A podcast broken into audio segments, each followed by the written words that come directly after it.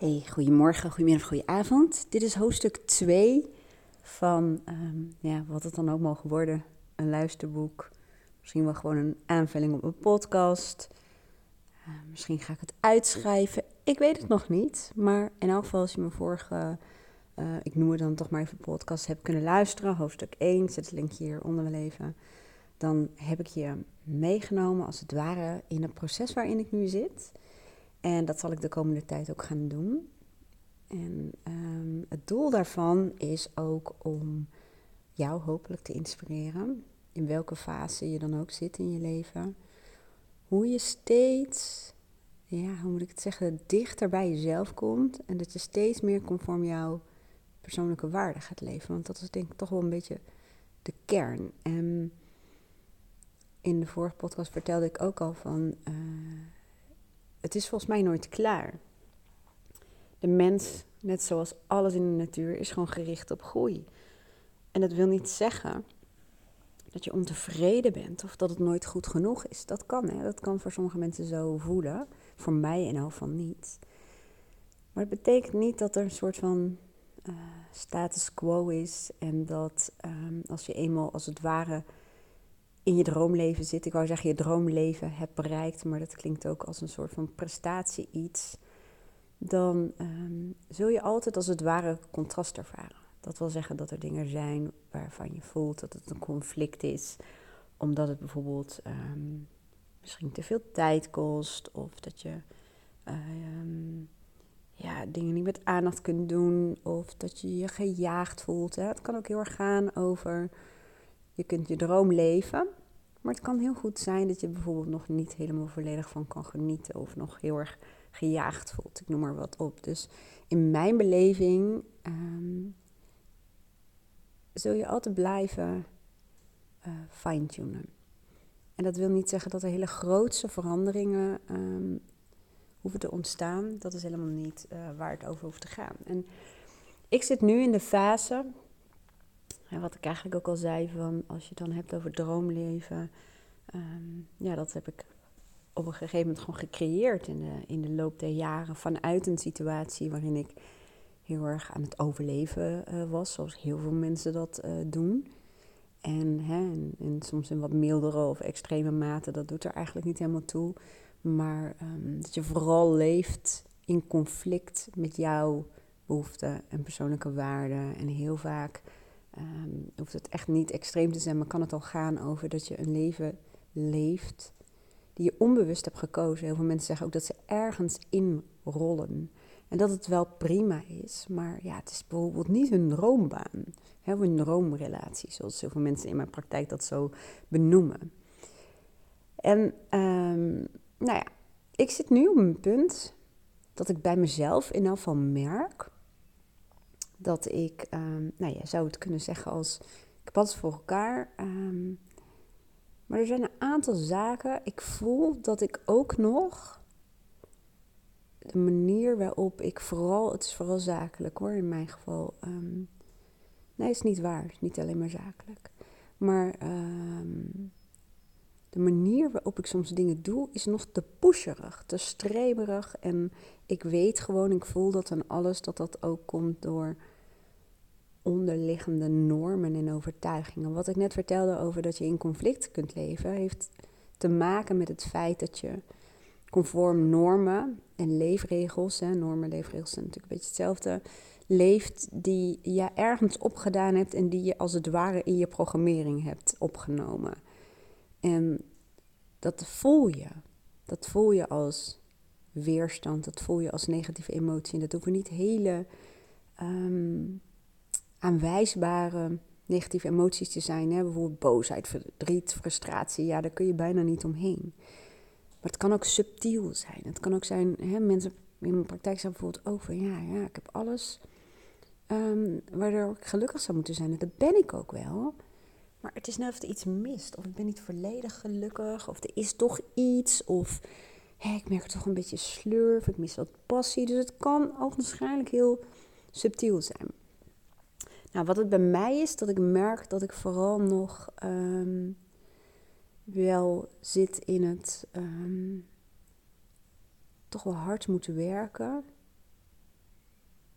Terwijl dat is helemaal niet wat ik doe hoor. Zo ervaar ik dat niet. Dat is het grappige. Ik heb ook mijn bedrijf en leven ingericht dat ik gewoon ruimte in mijn agenda heb en, en keuzemogelijkheden en vrijheid. Ehm, alleen ik denk dat ik nog niet zo heel erg goed om kan gaan met die vrijheid. En dat klinkt misschien een beetje gek.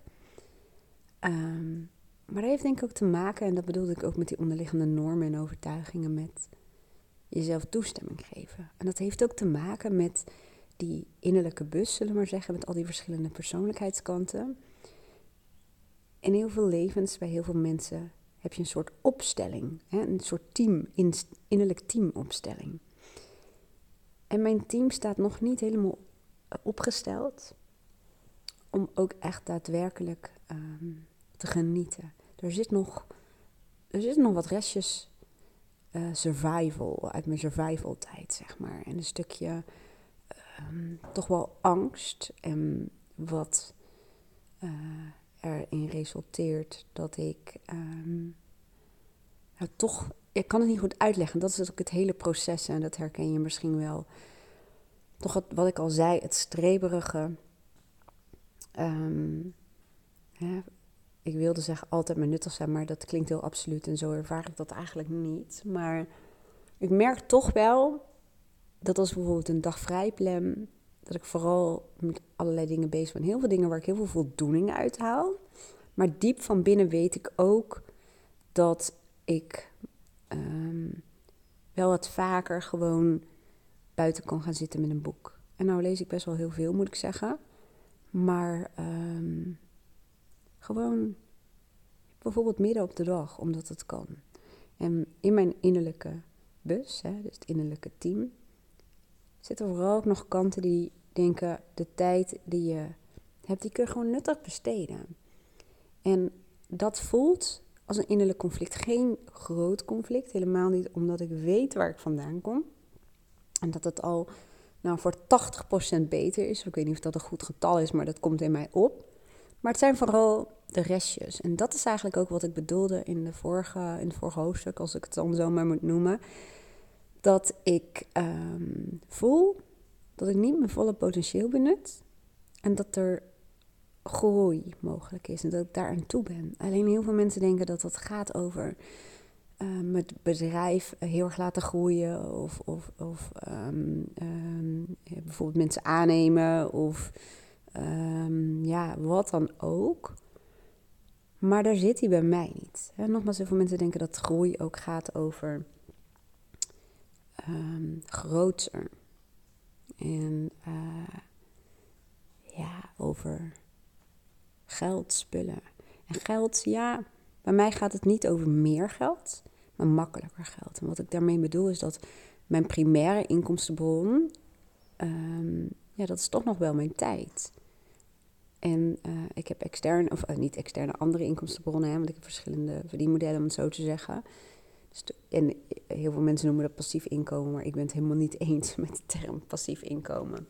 Ook niet als het gaat om um, nou ja, diensten uh, en, en, cursussen en dergelijke die in een online academy bestaan. Want um, ja, er zit nog wel heel veel marketing omheen en onderhoud en dat soort dingen. Dus ik vind passief inkomen vaak een beetje misleidend. Um, hè, er zullen vormen zijn van passief inkomen. Maar in elk geval, ik merk dat omdat mijn primaire inkomstenbron nog inderdaad uh, vooral vast zit aan mijn uren. Of dat nou mijn mastermind zijn of trainingen, uh, consultancy doe ik ook wel. Of, ja, of de coaching. Maar het is natuurlijk wel tijd. Dus voor mij is het niet van meer geld, maar wel um, op een andere manier. Dus minder afhankelijk van mijn uren. Dat is ook groei.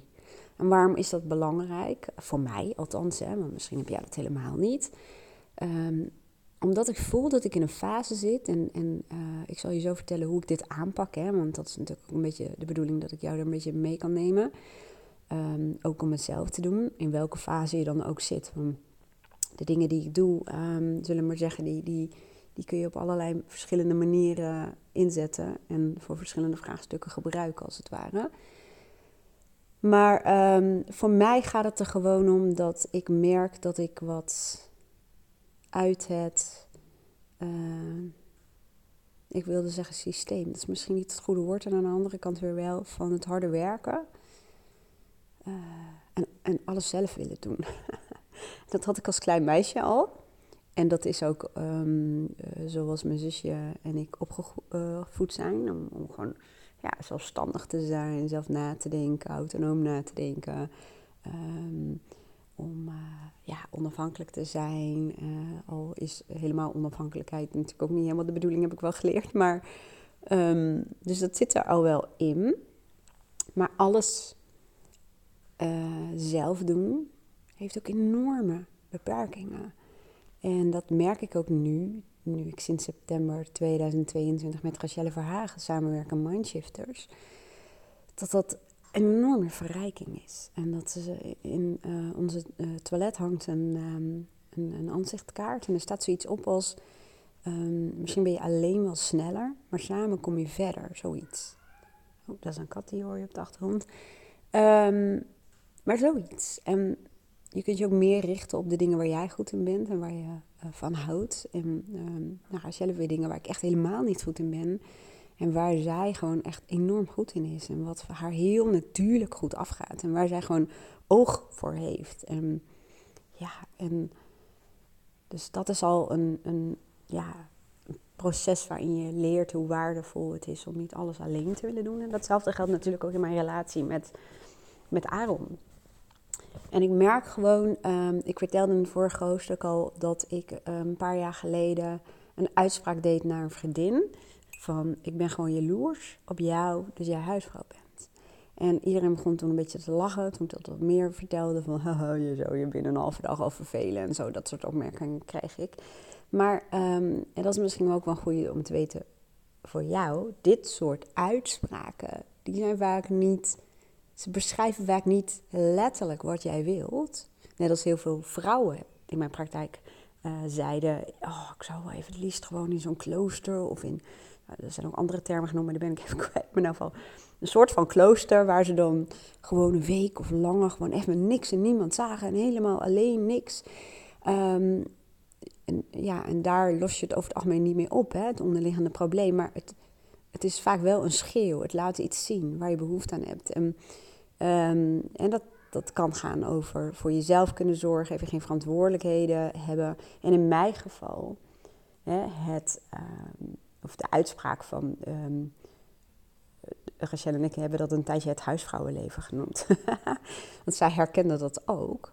Maar het gaat ook om dat je, dat hoef je natuurlijk niet te doen, maar dat helpt, heeft mij ook geholpen om te kijken, maar wat ligt daar dan aan ten grondslag? Wat, wat laat mij deze uitspraak zien?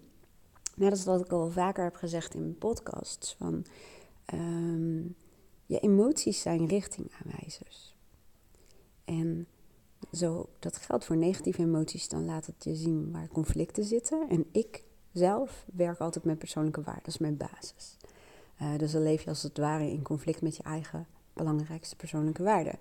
En um, bijvoorbeeld een hele tijd keek ik uh, van die off-the-grid programma's in Alaska of uh, Scandinavië of uh, ook wel op warme plekken. Maar waar mensen off the grid gingen wonen, dus zonder afhankelijk te zijn van de voorzieningen van de maatschappij, zullen we maar zeggen. Um, en dat was niet per se het ding wat me aansprak, maar wel de natuur, de eenvoud. Um, ze gingen vaak zelf hun eigen huis bouwen. Dus het samen als een mini-gemeenschapje bouwen. Dus waren ze aan het luieren? Nee, ze waren elke dag druk bezig. En ze waren aan het jagen en eten aan het verzamelen. En, en, en zorgen dat ze groenten gingen verbouwen en dat soort dingen. Um, maar de natuur, de eenvoud. Um, geen afleiding van prikkels en dingen en, en, en enorme to-do-lijst. Zij hadden natuurlijk ook wel een soort van to-do-lijst. Maar niet um, met allerlei voor mij, dat ik toen, onbeduidende zaken. En dat is iets wat ik in een coachsessie, die, die zin, die woorden, die zou ik eventjes opslaan om daar verder vragen over te gaan stellen. En dat heb ik ook bij mezelf gedaan, van wat is dat dan? En um, ja, eigenlijk zit ik nu, hè, want ik, ik wil je natuurlijk ook meenemen van hoe pak ik dat dan bij mezelf aan? Nou, ik zelf, um, ja, het is ook luisteren naar jezelf. Luisteren naar bijvoorbeeld weerstand, de conflicten die je voelt, maar ook luisteren naar de positieve emoties die je ervaart. En wanneer is dat dan? En net als die uitspraak een paar jaar geleden, wat zegt dat dan? Wat, wat, waar, welk verlangen, welke behoeften liggen daaronder? En hoe ik dat voor mezelf doe, um, denken, want dit gaat ook over bewust denken. En niet alleen bewust denken, maar ook luisteren naar de signalen die jij uh, krijgt. Wat ik al zei, vooral ook wel, voor mij voelt het vaak in, ja, ja, ook opmerkzaam zijn in je emoties en de beelden die in je opkomen. Um, je werkelijke verlangens. Het is ook luisteren naar je hart, zoals heel veel mensen dat zouden noemen. Luisteren naar je gevoel. Nou, en de, de manieren waarop ik dat de afgelopen dagen heb gedaan, is bijvoorbeeld uh, door uh, te tuinieren. Door bijvoorbeeld onkruid te trekken. Um, en dan zonder uh, podcast op of wat dan ook. Ik raad mensen ook altijd aan. Ik weet dat heel veel mensen mijn podcast luisteren terwijl ze aan het wandelen zijn. Maar um, ja, ik zou zeggen, zet me uit. Want als je bijvoorbeeld, vooral in de natuur, hè, vooral als je in de natuur wandelt, zou ik zeggen, het is misschien um, even wennen. Het voelt zelfs misschien als afkicken. Maar mijn ervaring is wel, en ook met klanten, ook met klanten die ik wel eens meeneem in het bos, dat als je je zintuigen openzet voor de omgeving om je heen, vooral als het natuur, dus ik zou zeggen, misschien in de stad zet dan toch maar de podcast op. Nou, doe dat maar niet, want dan heb je het verkeer. Maar goed, anyway.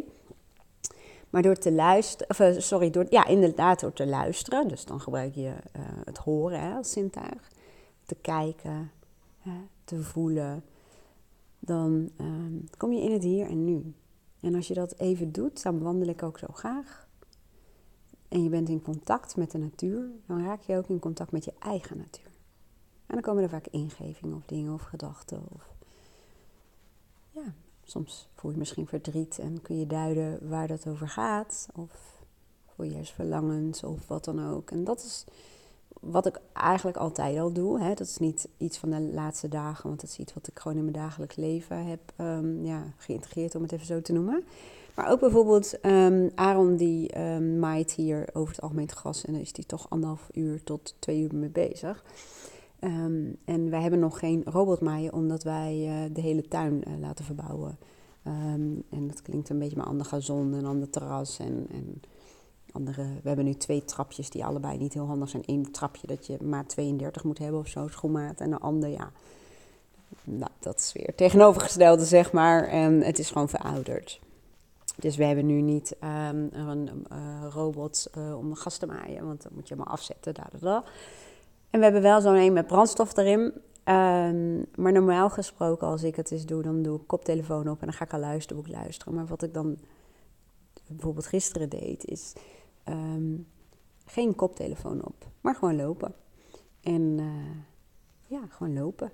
En je bent dan bezig en je brein krijgt de ruimte om te fladderen. En daarna ging ik nog een beetje um, trekken. En toen uh, stelde ik mezelf ook vragen van um, wat als ik nu een sabbatical zou hebben. Maakt even niet uit hoe lang. Wat zou ik dan doen? En wat zou ik dan laten?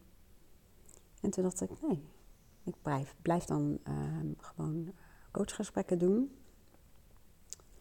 Um, en misschien wat minder, dat kan. Uh, ik blijf artikelen schrijven voor Mindshifters. Ik blijf podcasten. En ik ga vooral met, um, of vanuit de intentie, intentie klinkt een beetje, dat is het verkeerde woord. Wacht even, laat ik het zo zeggen.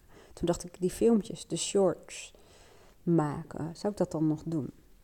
En toen had ik zoiets van, alleen als ik daar zin in heb. Niet omdat het moet om mijn bereik te vergroten. En um, überhaupt filmpjes maken.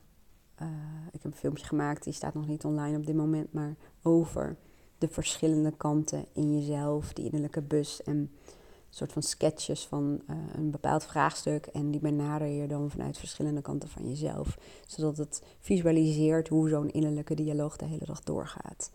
Nou, zou ik dat in een sabbatical doen? Ja, dat zou ik zeker doen. Maar dat zou ik doen door lekker de tijd te nemen. Um, door het serieus te doen. Door het te doen als een creatief proces. Projectje, kan ik misschien zelfs wel zeggen. En ook de tijd te nemen om te editen. Misschien wel samen met mijn vader, want die heeft heel veel uh, vroeger um, filmpjes geëdit en zo uh, als hobby erbij. Um, maar ik zou het doen omdat ik het leuk vind. En omdat het een soort van drang is om dingen um, te delen. En op een creatieve manier. Of dat nou schrijven, spreken of die filmpjes maken is.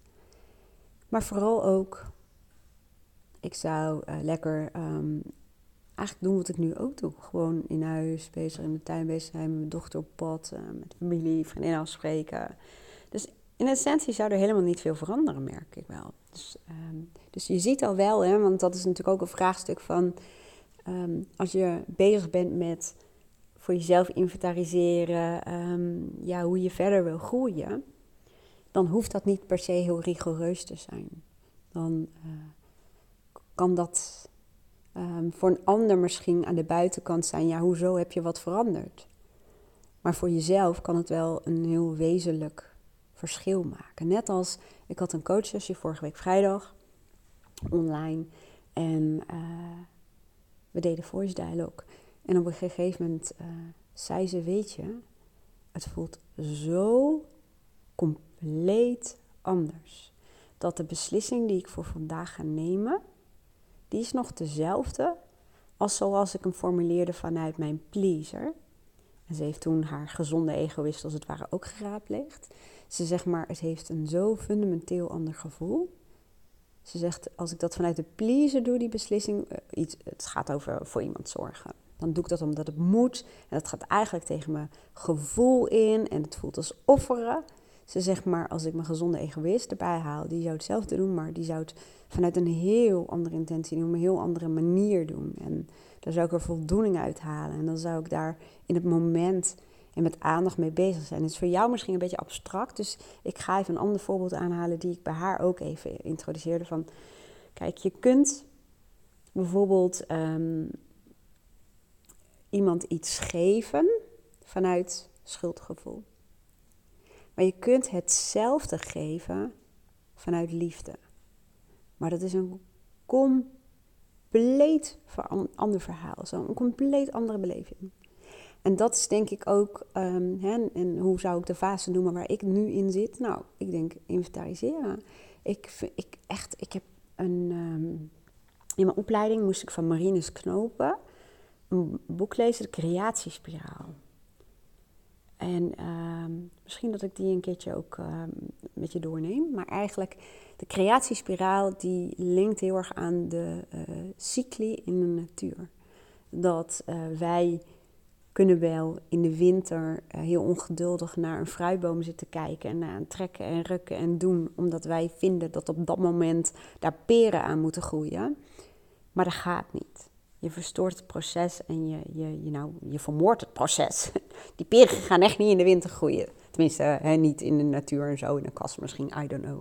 Maar dat is ook wat we vaak zelf doen. Dat wij uh, met ons ongeduld um, een aantal processen willen overslaan. Een aantal natuurlijke processen wat niet gaat. En Marines Knopen heeft dat hartstikke mooi, vind ik zelf, verwoord in um, de creatiespiraal.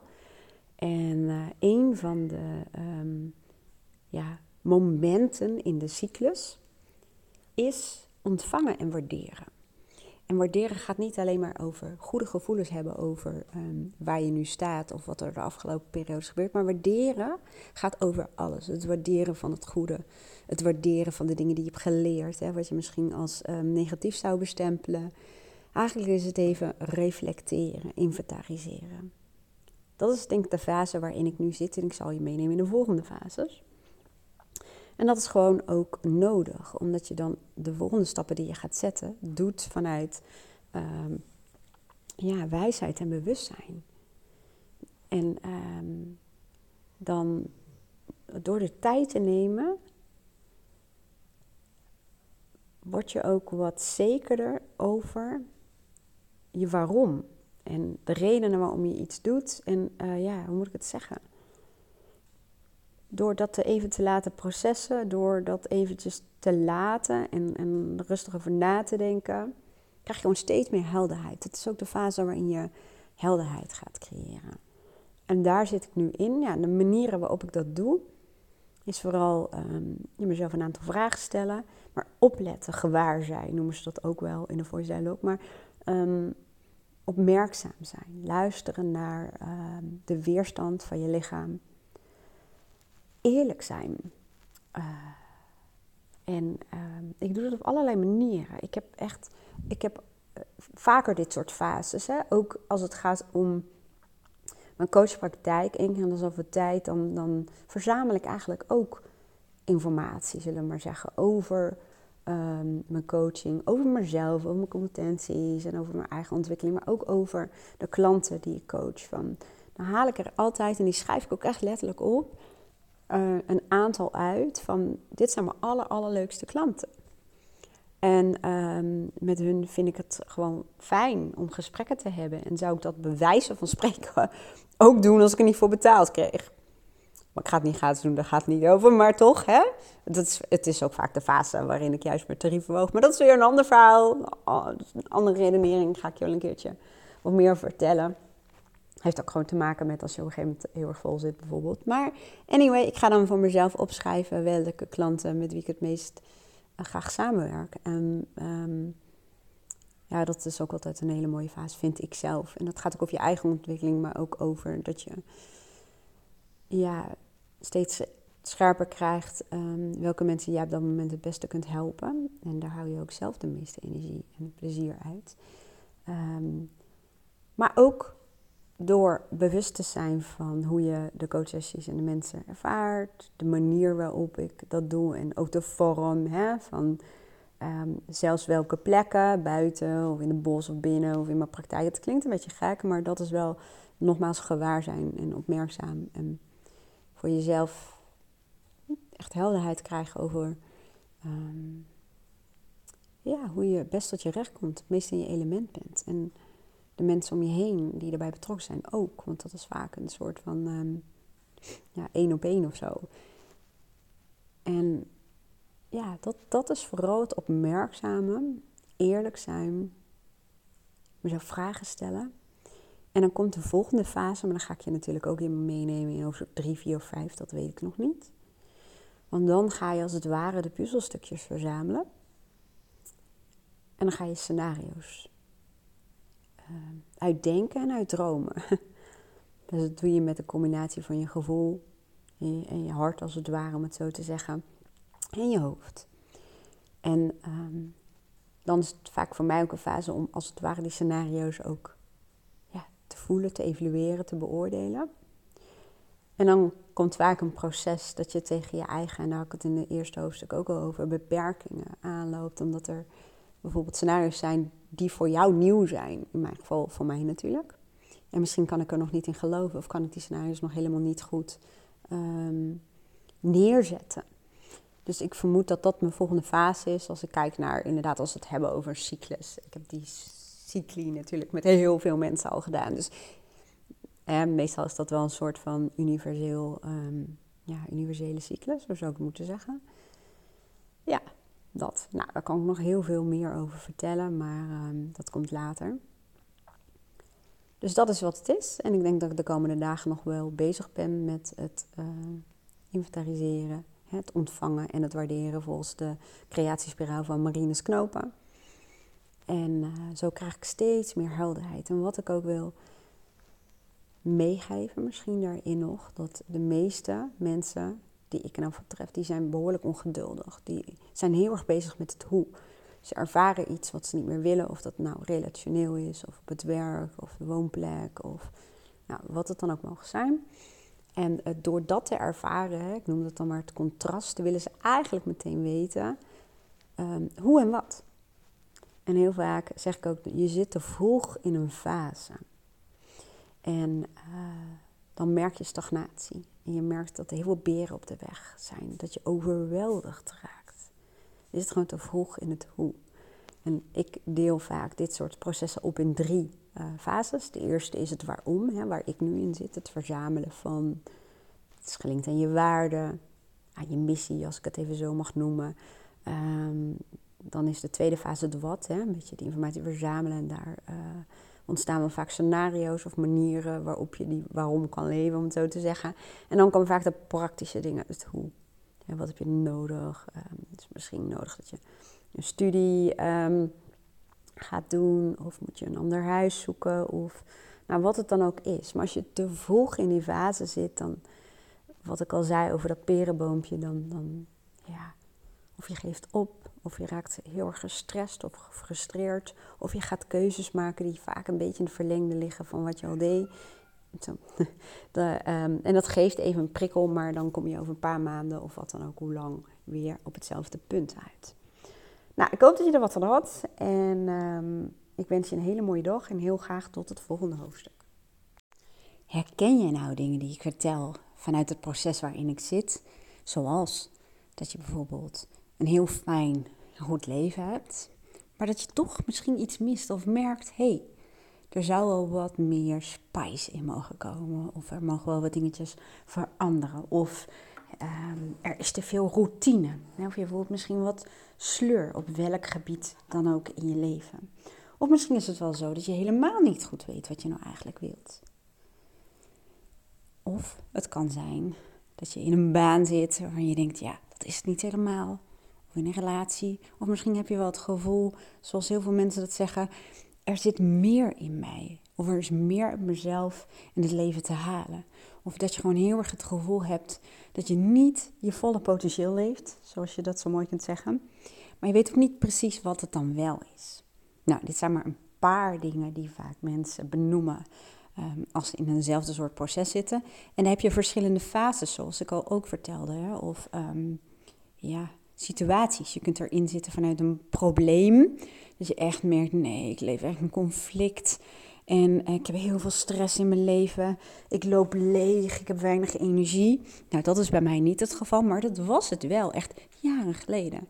Het kan ook juist zo zijn hè, dat je juist denkt van, hé, hey, ik voel gewoon, misschien is het een beetje subtiel, maar um, ja, er mag iets anders. Of ehm, ik voel dat er meer mogelijk is. Dat is ook vaak wat het geval is. Dat je, als het ware, ik noem het maar even ontwikkeld bent, maar op een punt komt dat je voelt, ja, ik ben toe aan de volgende stap. Alleen helderheid verkrijgen over wat dat dan is, dat is vaak wat mensen beschrijven als het meest lastige.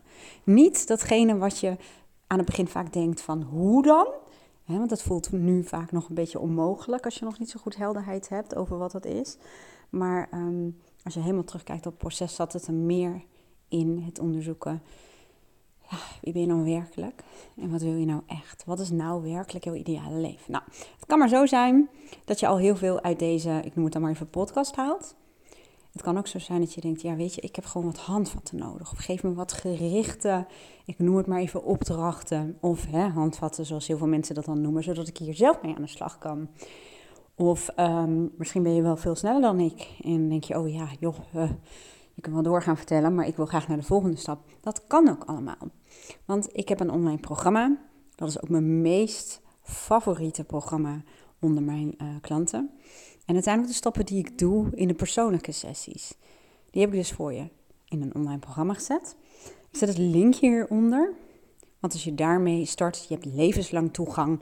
En dat is niet voor niets, omdat dit waarschijnlijk niet de eerste keer is en ook niet de laatste keer dat je in een soortgelijk proces zit. Omdat, um, ja, op een gegeven moment dan uh, merk je, hé hey, ja, nu, ik noem het dan maar eventjes zo, ja, ik zit in mijn droomleven of ik voel hem weer of ik, uh, ik leef weer met passie of hoe jij dat dan zou willen noemen. Maar het kan maar zo zijn dat over een paar jaar of wanneer dan ook, dat je voelt, oh ja, het is weer tijd voor een volgende stap. Of um, ik wil wat fine-tunen. En dan kun je hetzelfde gebruiken als wat in het online programma zit. Daarom heb ik ook gezorgd dat mensen levenslang toegang daartoe hebben. En het is wat dat betreft ook niet een rip uit je lijf. Hè? Een coach-traject, uh, um, ja eerlijk is eerlijk, daar hangt natuurlijk een prijskaartje aan. Hier ook. Maar die is een stukje, uh, nou ja, zoals heel veel mensen zeggen, overzichtelijker. Ik zet het linkje hieronder voor je. En um, mocht je vragen hebben, of misschien een vraag over wat het beste is voor jou. Wat ik jou niet ga vertellen, maar ik ga je wel helpen om de besluit zelf te nemen. Om die keuze zelf te kunnen maken. Dan uh, kun je gewoon contact met me opnemen. Hele fijne dag en wie weet zie ik je in het programma.